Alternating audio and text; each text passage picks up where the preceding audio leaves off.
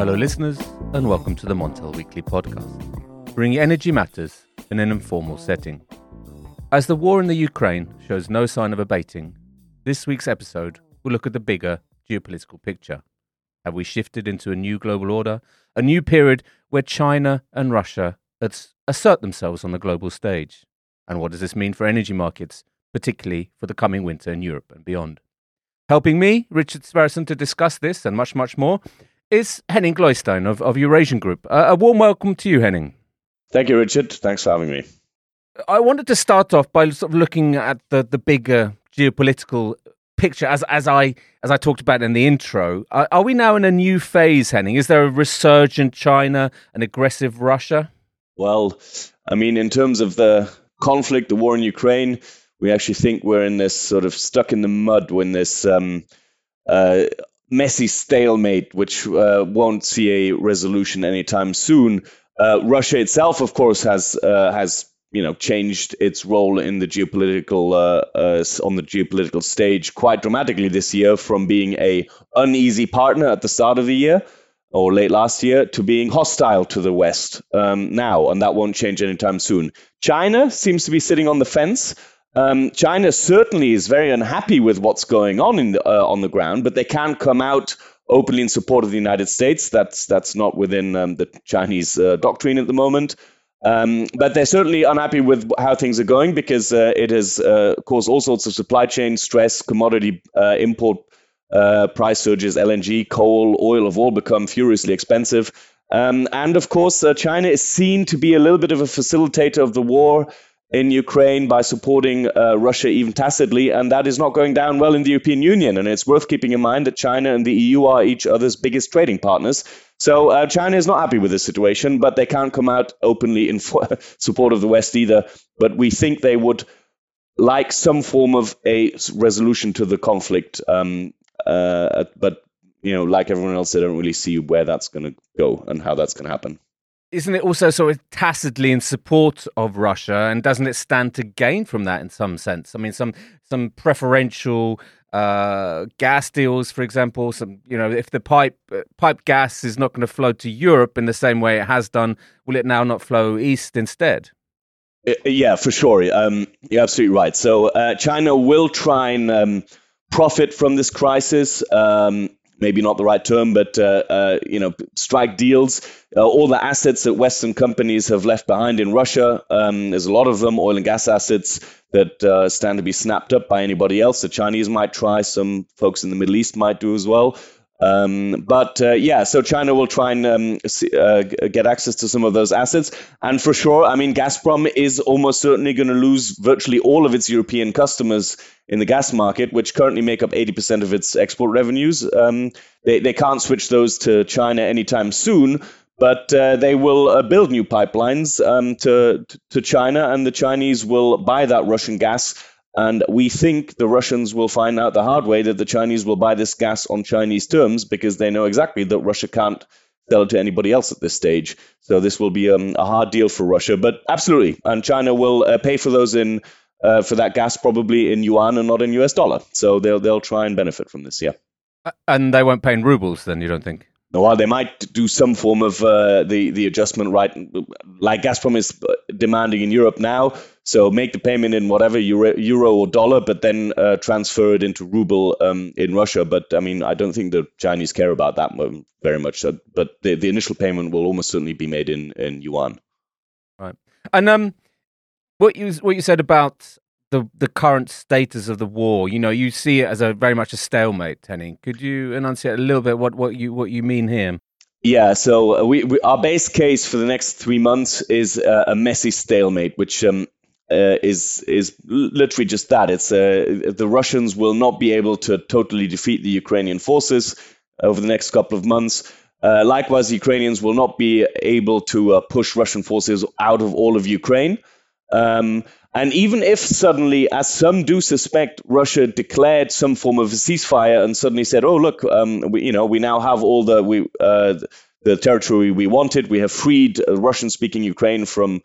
From so-called neo-Nazis, whatever. Um, that would not be a ceasefire that uh, Zelensky in Ukraine can tolerate, or the West. So it would be a ceasefire that would be highly uh, at threat of being broken uh, continuously. So, um, uh, and hence fighting would continue in some form. So that is what we mean with a messy stalemate. Um, we give that currently in a base case scenario of 70% uh, for the next three months, 25% escalation, which gets scary. And it doesn't sound like much, 25%, but 25% escalation from an already very escalated conflict is not a nice prospect. And only 5% of a full diplomatic solution. Like I say, that would not mean a ceasefire that could be broken anytime soon, but 5% chance of some uh, un, totally unforeseen situation occurring in which a full um, uh, uh, semi peaceful situation could be achieved. So we don't give that a high possibility at the moment, but never say never.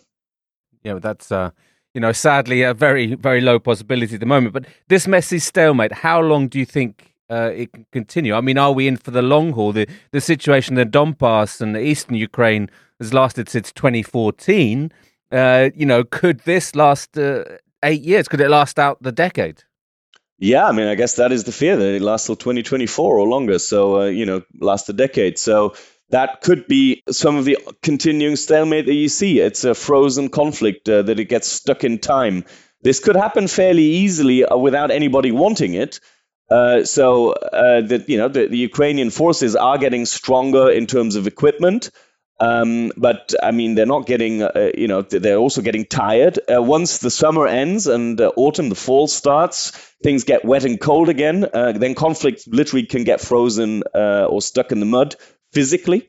Um, Russia might not be able to escalate much further without a general mobilization of his forces, which um, President Vladimir Putin clearly wants to avoid because that would uh, call into doubt his special military um, operation and openly have to declare war. Um, and yeah, and absent a, a negotiated peace, which still, as, as, as I say, looks a bit unlikely, uh, that is exactly the risk. And then suddenly you're talking the conflict going on into 2023. Um, and then, well, then, you know, we're not far from that decade. Mm, absolutely. I mean, I, I was thinking more in terms of, you know, the, the war in the Donbass has already lasted eight years. Could this present conflict last eight years as well. But uh, I, I, mean, think, who knows? Yeah, yeah. I think your guess is as good as mine, and I, I really don't think anybody knows. I, I, think in the Pentagon and in Brussels, and I'm not even sure in the Kremlin, they have a clear idea of how this is going to end. And that is the disaster here, of course, because Russia clearly thought it could end this with shock and awe in three days, create facts on the ground before the West can even react, replace the government in Kiev. And be done with it, and they didn't manage that, and now they're all frozen, and nobody can back down, and that is a problem. Absolutely. But what if we can bring this into energy, uh, Glenning, uh, Glenning, Henning, what what does this mean for European energy markets and even global energy markets? Now we're talking China and and uh, and, and, and, Asian demand, which has always been a, a key driver in, in, in gas prices. Yeah, so, I mean, the, the main thing what we're seeing here is the, the phasing out of Russian oil, gas, and coal is going to happen in Europe, and it's going to be complete, um, and it's going to you know fa- happen faster than anyone thought possible only a few months ago but it'll still take a time um, to, to, to be fully completed so and because it's oil gas and coal this means that the operational costs for the entire energy industry globally will remain pretty high for some time because the Europeans, for the first time, are raising their coal imports again. They have to buy LNG from all over the world. They have to buy oil from anywhere that's not Russia and that just op, you know the opex costs uh, remains high because of that.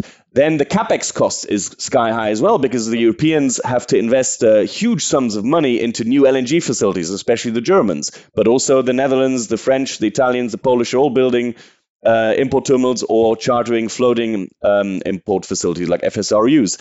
Uh, and at the same time, they're expanding their green transition, hydrogen, offshore wind, solar. This costs gazillions.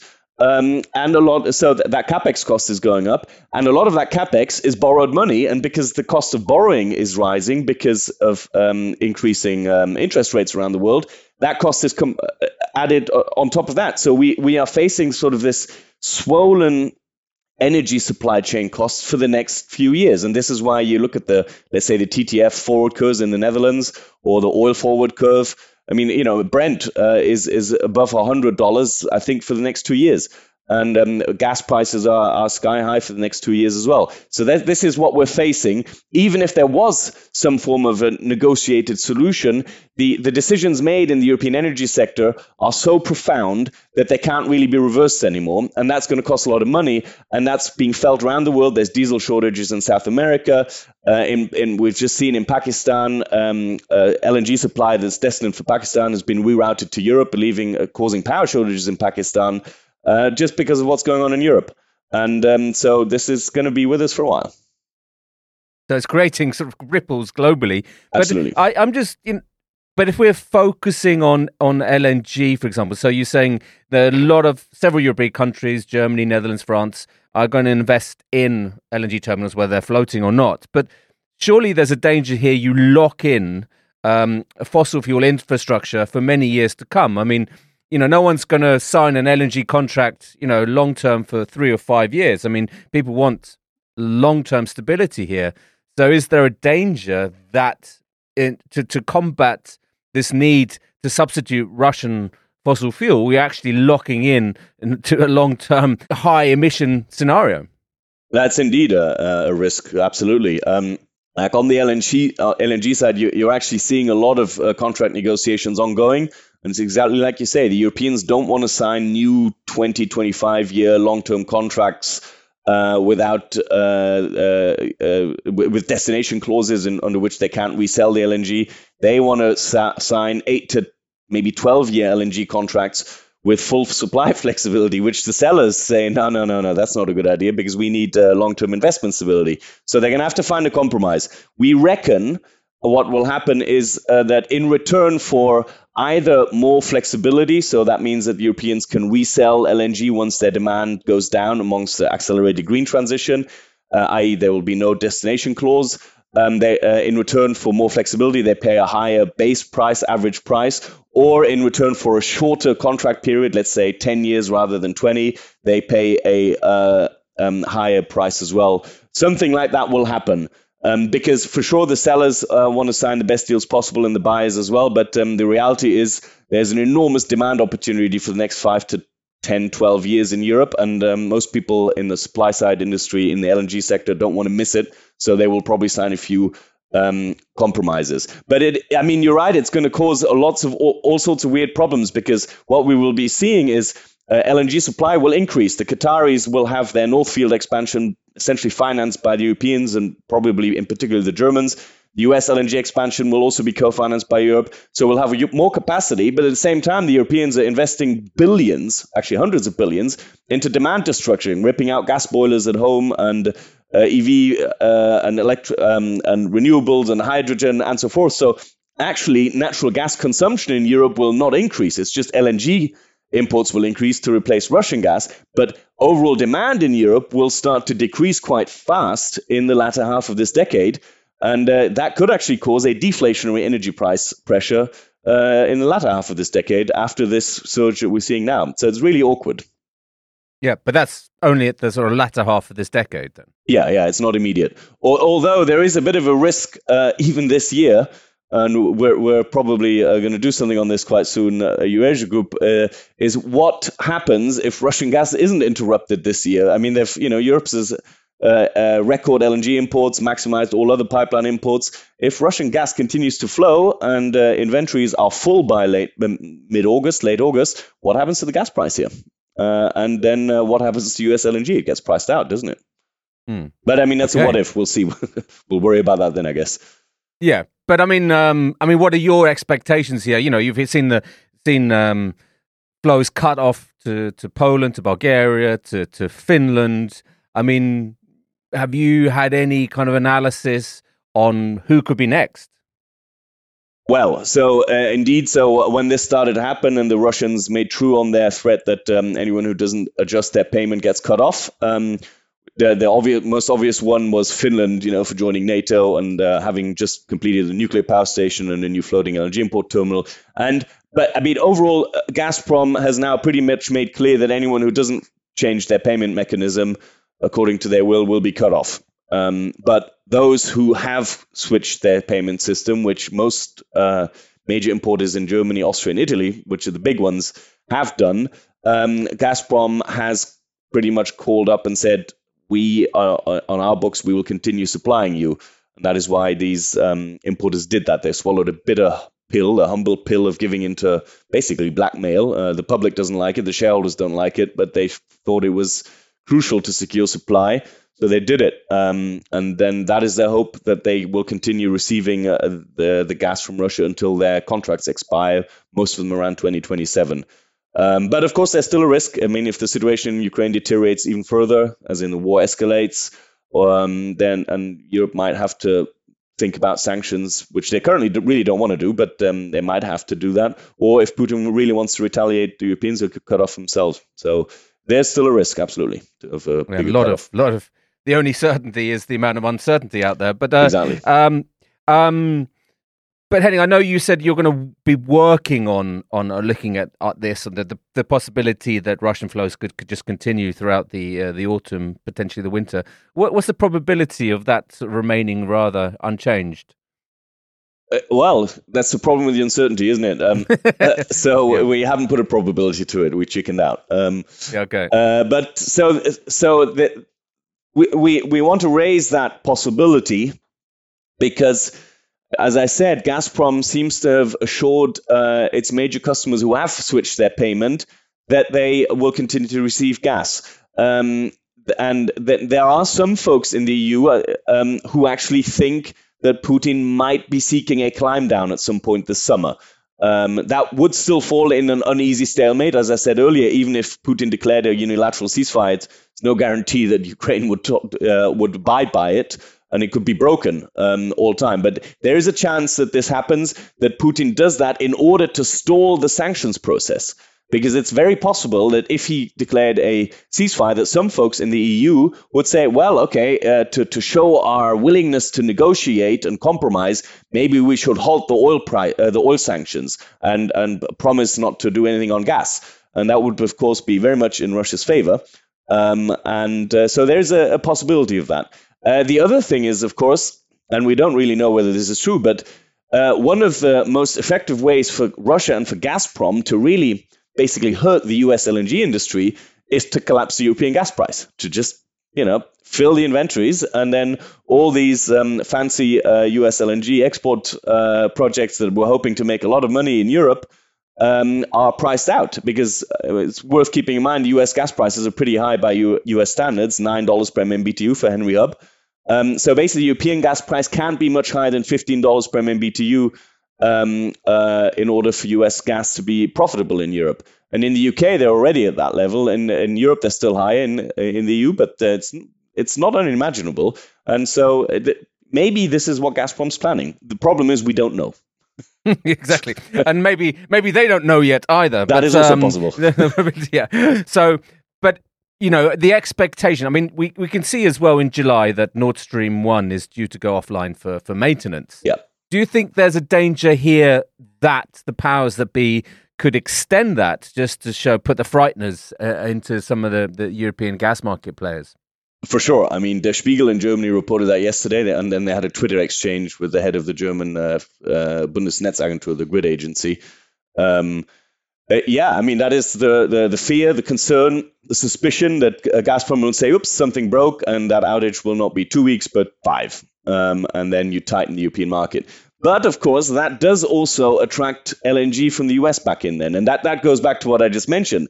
Uh, Gazprom could do that and just you know show like mm, just ahead winter the market might get really tight and you really need our gas. Uh, very unfortunate. Um, uh, or they could say, no, look, um, and try and divide Europe again and say, like, no, no, we're going to fix this really fast and uh, we're going to um, uh, continue putting gas into storage and it's or everything is fine. Um, so sadly, again, it's a total unknown. And that, but this is the problem because what this creates is a really awkward situation for utilities in Europe um, you are having to plan for two total extremes. One of them is a total outage of Russian gas next winter, which could even mean energy rationing and record prices. Um, the other one could be if if if there's no further disruptions, is that gas prices collapse. And then a lot of, especially the private utilities who had to import gas at record prices this year, have to sell it back into the market next winter at much lower prices, which means big financial losses. And um, so it's really it's it's it's not a nice situation for European utilities at the moment. Absolutely. I mean, we saw quite a lot of bankruptcies of suppliers and of some energy companies as prices moved upwards. But you, what you're saying here is that we could see quite a lot if that this situation were to arise where Russia were to were to flood the market with, with gas. It could happen on the same. same yeah, the flip flip side of the coin, if you like. Exactly, and there's a bit of a risk here. So that if that happened, um, uh, the, the, your, some utilities might be really reluctant to pass on price drops to consumers because they actually had to pay for the wholesale gas at really high prices. Now they're having to sell it back at low prices. They might be really reluctant to do that. And this is, you know, we're political analysts. This is politically quite toxic because the public will then get really angry with um, their local utilities, and the governments will probably jump on that bandwagon again, and they might threaten taxes or or cap tariffs or uh, who knows what. Um, whereas the, some of the reality on the ground might be that um, this situation caused real financial pain because the utilities had to buy the gas at high prices and then sell it at low prices, which is commercially not a good idea for them. So, and so it could really fast become quite political. Yeah, and this is of course very speculative as well because yeah. you know it's it's it's it's a as, as we said several times it's a vast unknown. But if if we meant talk about the sellers of the LNG, you you mentioned uh, the US, uh, Qatar. Are there others out there that you know? And there are huge uh, gas reserves off the coast of East Africa, for example.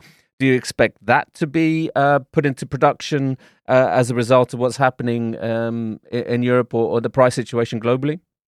So yeah, I mean, this is a scramble to meet this uh, uh, additional European LNG demand. I mean, the best you mentioned the two best um, suited supplies for that are the US. It's short cycle production. There's a lot of export capacity that was already vying for financial uh, final uh, investment decision (FID), um, and that will get it now. And uh, you know, it's a EU uh, US strategic LNG alliance, NATO partners, Freedom Gas, wonderful. Um, Qatar was recently uh, very conveniently uh, declared, designated officially by the US government a major non NATO ally, which makes business a lot easier for them. German uh, uh, you know, uh, vice chancellor, Green Party member of all things, uh, turned up in Qatar to negotiate LNG deals. Uh, unimaginable four months ago. Um, so you can see Qatar with its North Field expansion will happen. So US first, then Qatar, um, and any extra molecules the Norwegians have, great. Uh, East Africa is a is a mixed bag because. As we said earlier, um, if the Europeans only want to sign contracts sort of eight to 12 years, maybe in Poland 20 years to replace all the coal there, but not really. There's no big commitment beyond 2035 that makes greenfield offshore production really hard to sell into Europe. Let's say Tanzania, if you uh, are another five to seven years away from first production, and then you need 30 years or 25 years to make a return on investment, then the European window doesn't really fit. Mozambique, I assume they're going to have to try and they'll they'll try and get it up and running as fast as possible because they're well advanced, but they of course have domestic security issues. Uh, the one I would look out for is actually East Mediterranean. Um, Israel has a lot of gas, uh, and Israel doesn't need that much gas itself. And uh, they do have the deal with uh, Egypt now. So if they could somehow raise uh, e- Egypt's export capacity even by a little bit, that would be very convenient to go to Italy, for instance, or Greece. Interesting. I mean, I just I'd like to just finish off Henning by by looking at, at, Germany and you mentioned this this this green minister going to Qatar to sign LNG deals or to look for LNG deals. I mean, this is quite extraordinary, isn't it? I mean, I think uh, what's happening here what what what what is Germany's LNG plans going forward, you know, in the middle of, you know, it's it's quite ambitious targets to to reduce emissions quite drastically as well as um, closing down its nuclear plants. Yeah, I mean, Germany is in a bit of a pickle, isn't it? Um, first of all, they can't say they weren't warned. Uh, first of all, you know, Nord Stream 1, then Nord Stream 2. Uh, uh, I mean, uh, but it goes much deeper than this. It goes beyond the gas sector. I mean, Germany uh, built this uh, extraordinary reliance on Russian pipeline gas, but it also built an extraordinary reliance on Russian Urals crude oil, which, of course, in all the diesel developments of the last 20 years, um, that so many German passenger cars run on diesel. It's all Russian uh, oil, which was seen as very convenient and cheap. So it's an oil and gas problem that Germany got itself into. And um, it worked really well for a long time, and now it really doesn't work well at all. It doesn't work. And they, they have to do absolutely everything. I mean, for all all the problems that this has caused, they have actually remarkably cha- fast managed to put in new supply chains on the oil side and the gas side. They're looking quite fast and quite successful now. They're fast tracking LNG import terminals. As far as I know, four floating uh, facilities have been ordered, and at least one, but uh, probably two um, fixed facilities will be built over the next few years. Cost a lot of money. Um, the only upside to this is uh, that uh, the fixed terminals will be probably designed in a way that they can be flipped to import liquid ammonia uh, from the mid late 2020s, which uh, I mean, the Germans and the Australians have uh, already signed their um, hydrogen ammonia deal, and similar talks are in place with Canada um, and Norway. So uh, th- these will be uh, flipped around from LNG to ammonia at some point. Again, but it all costs money and um, uh, and yeah, but that's the I mean that's reality. This the the, the status quo uh, receiving um, cheap and reliable, which it was for a long time, uh, oil and gas from Russia. That business model is gone, and um, now Germany needs to invest a lot of money in rebuilding new business models and supply chains, and there's no other way to it. Absolutely, but the industry in the utility sector, the the, the big energy companies are saying, no, no, no, we need to take this a bit slowly. Whereas on the ground, I'm sure there's a lot of political pressure to cut cut off uh, all all fossil fuels from Russia tomorrow. Yeah, uh, and so it's the, the political side will win out on this, and uh, corporations uh, the, will have to adjust. It's as simple as that. Some of them have already quietly swallowed the pill and said, "All right, let's get on with it," and some of it will uh, be forced or uh, by, either by their shareholders or by the government itself directly. Uh, but it, this is the way it's going to be. Uh, uh, Germany will phase out all of Russia's oil, gas, and coal. I mean, coal coal's pretty much done. Oil will be done by the end of this year, and gas will be done much earlier than most people suspect. My suspicion is it will be without a disruption next some point later half of next year. With a disruption, it'll be this year. But um, uh, and it will happen. Um, it doesn't matter what the companies say. That, that, that, that this horse has left the stables. Henning, Thank you very much for joining the Montel Weekly podcast. My pleasure. Thanks for having me. So, listeners, you can now follow the podcast on our own Twitter account, aptly named the Montel Weekly Podcast. Please direct message any suggestions, questions, or you know, let us know if you if you think you have a good idea for a guest on the show. You can also send us an email to podcast at montelnews.com. Lastly, remember to keep up to date with all that's happening in energy markets on Montel News. You can subscribe on Apple Podcasts and Spotify or wherever you get your podcasts from. Thank you and goodbye.